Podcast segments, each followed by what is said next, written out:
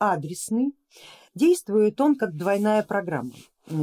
Первая часть программы работает как с глаз, причем постоянно действующий с глаз, он перекрывает вторую чакру и делает человека неинтересным в глазах окружающих. А вторая часть ложится на ментальное каузальное тело и на будхиальное тело.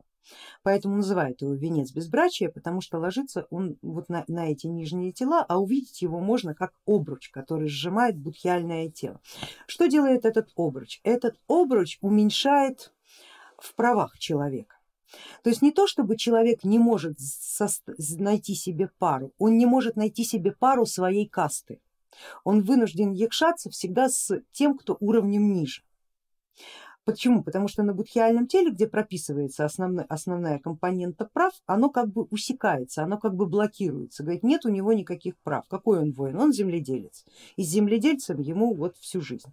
Именно поэтому вот называется венец, венец безбрачия, потому что это как корона шута. То есть можно быть шутом Балакиревым, но тем не менее все равно шутом.